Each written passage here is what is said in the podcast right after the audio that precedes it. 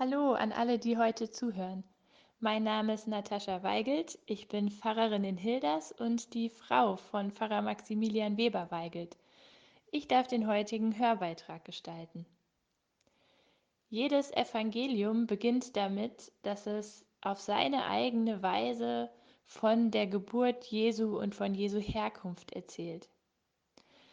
Das Matthäusevangelium beginnt, indem ein langer Stammbaum von Jesus aufgezählt wird. Dieser Stammbaum, der beinhaltet was sehr Besonderes. Normalerweise ist es bei einem Stammbaum so, dass nur die Männer aufgezählt werden. In diesem Stammbaum kommen aber auch Frauen vor. Und über eine Frau möchte ich ein bisschen mehr sagen. Es wird die Frau Ruth genannt. Und über diese Frau gibt es in der Bibel im Alten Testament ein ganzes Buch. Ein kurzes Buch. Es hat vier Kapitel. Man kann es schnell durchlesen. Vielleicht an einem gemütlichen Adventssonntag. Und dieses Buch, das lohnt sich wirklich. Das gehört zu meinen Lieblingsbüchern in der Bibel. Und das hat verschiedene Gründe. Der eine ist, dass dieses Buch eine komplett neue Perspektive auf Frauen liefert. In diesem Buch stehen die Frauen nicht nur im Mittelpunkt, sondern sie nehmen ihr Schicksal selbst in die Hand und sie sichern sich so auf beeindruckende Weise ihr Überleben. Ein anderer Punkt ist, dieses Buch bietet eine komplett neue Perspektive auf Migration. Es zeigt auf der einen Seite, wie mit Migranten umgegangen wird, als schlechtem Vorbild, und es zeigt, wie mit ihnen umgegangen werden sollte, beziehungsweise wie in anderen Ländern mit in Anführungszeichen Ausländern umgegangen wird. Ruth selbst wird als Ausländerin dargestellt. Das wird richtig oft betont. Und die, die das in dem Buch sagen, die meinen das erstmal nicht nett. Aber sie ist es, Ruth ist es, die nicht nur sich, sondern gerade auch ihre Schwiegermutter rettet. Und dann liefert das Buch Ruth noch einen der bekanntesten Trausprüche. Ich lese Ihnen den mal vor. Ruth sagt zu ihrer Schwiegermutter, Wo du hingehst, da will ich auch hingehen. Wo du bleibst, da bleibe ich auch. Dein Volk ist mein Volk und dein Gott ist mein Gott. Wo du stirbst, da sterbe ich auch, da will ich auch begraben werden. Der Herr tue mir dies und das, nur der Tod wird mich und dich scheiden. Ruth ist keine besondere Frau.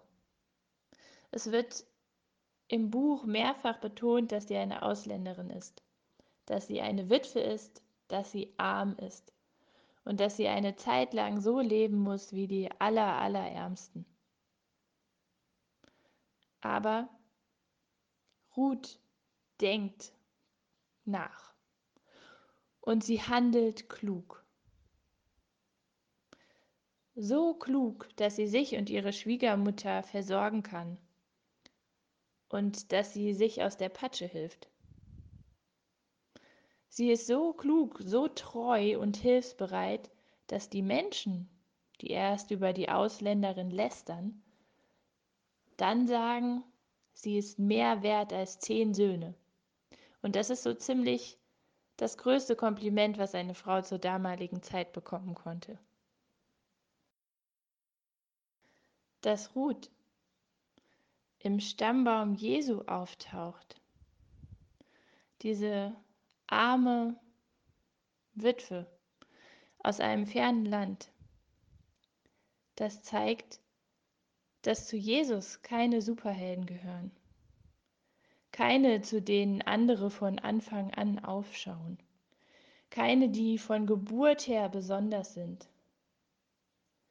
Und das zeigt, dass auch wir zu Jesus gehören, egal wo wir herkommen und egal wie viele Ecken und Kanten wir haben.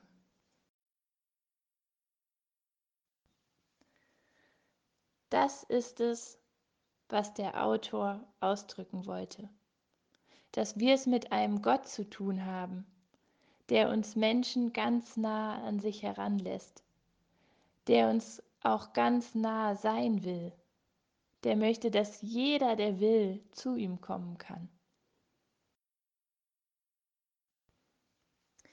Meine Freundin hat recht. Wissenschaftler gehen von einem Haus aus. In der Bibel steht Krippe. Wie passt das denn zusammen? Hat sich das jemand zurechtgesponnen? Und warum? Warum hat er sich dann nicht was anderes überlegt? Wenn ich mir das so vorstelle, es wäre doch eigentlich eine gute Idee gewesen, auf den ersten Blick hin zumindest, da nicht zu schreiben, dass Jesus in einer Krippe geboren wurde, sondern zu schreiben, dass Jesus in einem Palast geboren wurde.